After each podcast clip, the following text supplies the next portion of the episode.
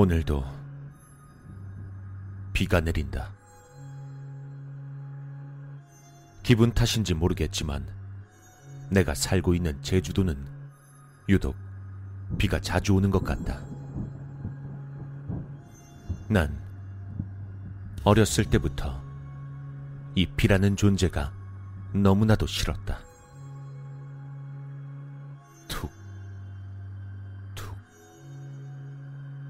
무언가를 터트리는 것 같은 빗방울 소리. 무엇보다 비에 젖고 난 뒤에 느껴지는 그 찝찝함과 온몸에 느껴지는 불쾌한 습도. 비라는 것은 정말 짜증나는 기상현상임에 틀림없다. 비에 젖은 날은 하루 종일 기분이 나쁘다. 일기예보에서는 강수 확률이 1%도 채 안 된다고 했건만 오늘 난 몸속 그 1%의 기적을 일으켜버렸다. 기뻐해야 할까? 하늘에 대고 욕지거리를 내뱉어야 할까 고민하려던 찰나. 운 좋게도 내게로 다가오고 있는 택시 한 대를 발견했다. 난 격하게 팔을 흔들어 택시를 멈춰 세웠다.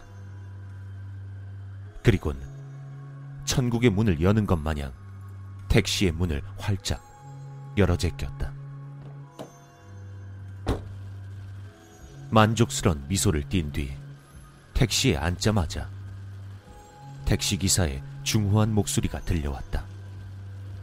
비가 많이 오는구만. 일기예보 보니까 오늘 비는 안 온다고 했는데 말이야. 그러게요. 안 그래도 비는 끔찍하게 싫어하는데 이게 무슨 꼴인가 싶네요. 삼재라 그런가.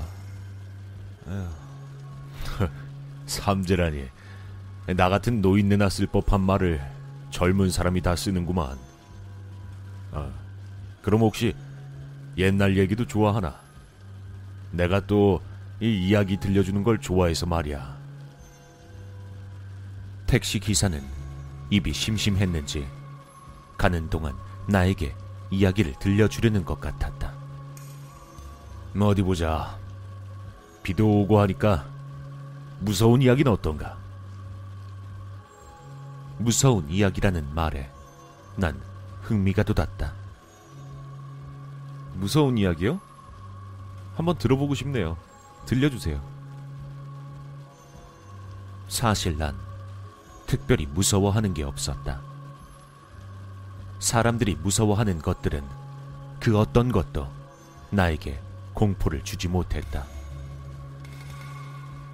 무서운 걸로 치자면 차라리 비가 훨씬 더 무섭다.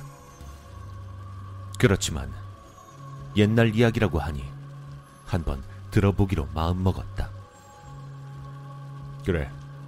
자네 혹시 그슨새라는 요괴를 알고 있나? 그슨새요? 그슨새라는 말에 나도 모르게 웃음이 새어나왔다. 기사는 웃으며 말을 이었다. 그래, 이름이 좀 멍청해 보이긴 하지. 그래도 말이야, 제주도 토박이 어르신들이라면 이 요괴 이름쯤은 한두 번 들어봤을 걸세. 이 요괴가 무서운 이유가 바로 자네가 그토록 싫어하는 비와 관련이 있다고. 비요? 비랑 어떤 관련이 있는데요? 이 그슨새가 말이야. 비를 부리는 요괴라고 하네. 그슨새가 있는 곳은 맑은 하늘에도 비가 쏟아진다고 하지. 일반적인 요괴나 귀신하고는 달리 낮에 돌아다니면서 혼자 있는 사람을 홀려서 죽이는 요괴야. 혼자 있는 사람만 노리는 이유는 그 신세가 사람을 홀릴 때 옆에서 다른 사람이 말을 걸거나 말리면 홀린 사람이 정신을 차려버려서라고 하는구만. 마치 나뭇가지 모양 우산이랑 똑같이 생겼다고도 하고 우비를 둘러쓴 모습이라고도 하는데 그 모습이 아주 해괴하기 그지없다고 하네. 기사의 이야기는 상당히 재미있었다. 그슨세라. 이름이 좀 웃기긴 한데 무서운 욕이긴 하네요. 기사는 웃으며 말을 이어갔다. 그래. 그슨세. 무서운 요괴지. 낮에도 활동하는 데다가 비를 부리고 사람까지 해치는 요괴라니. 그래서 말이야. 이렇게 비가 억수같이 쏟아지는 날에는 절대로 혼자 있지 말라고 한다네. 그 선세가 홀려버린다고 하니 말이야. 난 고개를 끄덕이곤 앞을 보며 말했다. 아, 여기서 직진해 주시면 돼요. 아, 재밌는 얘기 잘 들었습니다. 아, 맞다.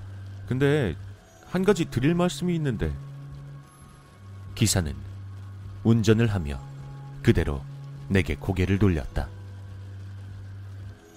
전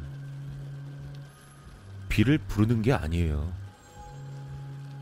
비가 저를 따라다닐 뿐이죠. 저도 비는 끔찍하게 싫어하거든요. 택시 기사는 멍하니 나를 쳐다보며 절벽을 향해 강하게 엑셀을 밟았다.